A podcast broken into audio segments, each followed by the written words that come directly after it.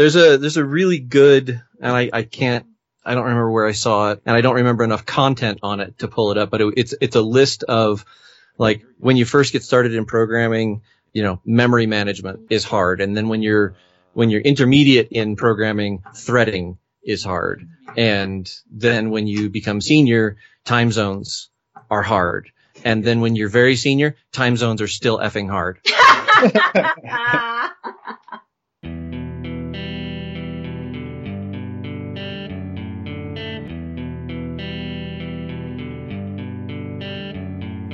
This episode is sponsored by Hired.com. Every week on Hired, they run an auction where over a thousand tech companies in San Francisco, New York, and LA bid on Ruby developers, providing them with salary and equity up front. The average Ruby developer gets an average of 5 to 15 introductory offers and an average salary offer of $130,000 a year. Users can either accept an offer and go right into interviewing with the company or deny them without any continuing obligations. It's totally free for users, and when you're hired, they give you a $1,000 bonus as a thank you for using them. But if you use the Ruby Rogues link, you'll get a $2,000 bonus instead. Finally, if you're not looking for a job but know someone who is, you can refer them to Hired and get a $1,337 bonus if they accept a job. Go sign up at hired.com slash rubyrogues. Snap is a hosted CI and continuous delivery that is simple and intuitive. Snap's deployment pipelines deliver fast feedback and can push healthy builds to multiple environments automatically or on demand. Snap integrates deeply with GitHub and has great support for different languages, data stores, and testing frameworks. Snap deploys your application to cloud services like Heroku, DigitalOcean, AWS, and many more. Try Snap for free. Sign up at snapci.com slash rubyrogues. This episode is sponsored by DigitalOcean. DigitalOcean is the provider I use to host all of my creations. All the shows are hosted there, along with any other projects I come up with. Their user interface is simple and easy to use, their support is excellent, and their VPSs are backed on solid state drives and are fast and responsive. Check them out at digitalocean.com. If you use the code RubyRogues, you'll get a $10 credit. This is the Ruby Rogues Podcast, episode 254. On our panel today, we have Jessica Kerr. Good morning. We have special guest panelist Julia Evans. Hello. Julia, since you are uh, rejoining us again after a while, um, and you were a guest before. Would you mind um, introducing yourself a little bit? Totally. So I work on machine learning for my official job, but also I really like to think about performance and like how computers work and the Linux kernel. I am Avdi Grimm, and joining us today is our guest, Derrick Reimer. Hi, everybody. Derrick, would you mind giving us an introduction?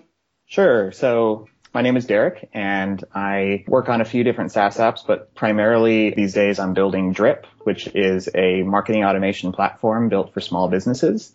And big fan of the Ruby Rogues and I've been a Rubyist for about uh, six or seven years now. Acronym alert. Would you tell us what a SaaS app is? What do you mean by that? Yes, you bet. So SaaS stands for software as a service and it's just basically a general term for uh, any hosted web application that customers pay for to use as a service. I've never heard of such a thing. I know it's a totally foreign concept. so Drip is one of your applications that you support? Yes. So Drip takes most of my time during the workday, and then I also run a much smaller um, SaaS app called CodeTree, which is a project management system built on top of GitHub Issues. And that sort of came out of my experience working with a small team on Drip and wanting to use GitHub Issues as our primary uh, project management platform, but needing kind of a better solution. So CodeTree is kind of my test bed for getting to try out new things before maybe working on them in the larger context with Drip. And um, yeah, it's a fun little app to run. That's interesting. So you have a balance of like a production app for software and a toy app that you use for your own purposes. Sort of, yeah. I mean, CodeTree does definitely have um, a nice little customer base, and so it's not totally low risk in the sense that you know I can be super frivolous with things that I do in it, but it's definitely a, a much more forgiving application. It doesn't have nearly the the high volume requirements that Drip has, and so it does let me be a little bit more free and trying things out in it. What kind of company do you work for? Is this a small company? Is it your company? Yeah, so I, am a co-founder of Drip. We are a small, we are just under 10 people right now, but for, for most of our history, we've had just a handful of people working on it. Um, we're a self-funded company, so you know we started out. It was just me and my co-founder working on it, you know, my co-founder Rob handles the kind of the marketing side of the business and I'm predominantly focused on, on building out the technical side of it. And so, you know, for our first year or so, it was, it was pretty much just me hacking away at this product, uh, while Rob worked on, um, kind of the, the business validation side of it and, um, getting early users and early customers. And, you know, gradually we've, we've grown the team, but we still only have, um, three engineers right now working on it. So we're, we're still pretty lean. And yeah, it's, it's, it's a joy to work on. So when you talk about SaaS apps, what do you think of as the difference between a SaaS app and like any other web development like project? I think generally comparing a SaaS app to something like, I don't know, a social networking service or something that's maybe more consumer focused, I think SaaS apps tend to be more in the business to business space, which is definitely where, where Drip falls.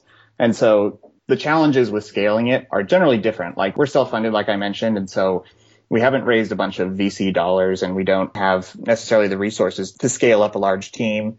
And we're also working on a different problem space than maybe a, a more consumer focused platform. And so we definitely need to balance the needs of our customers and take in customer feedback to kind of help drive our development. And so it's, I think it's just a different mindset that you have when you're working on a, on a business facing application. So when you say that the challenges with scaling are different, can, can you talk a little bit about what the like what ways you have to scale? Sure. So, I mean, one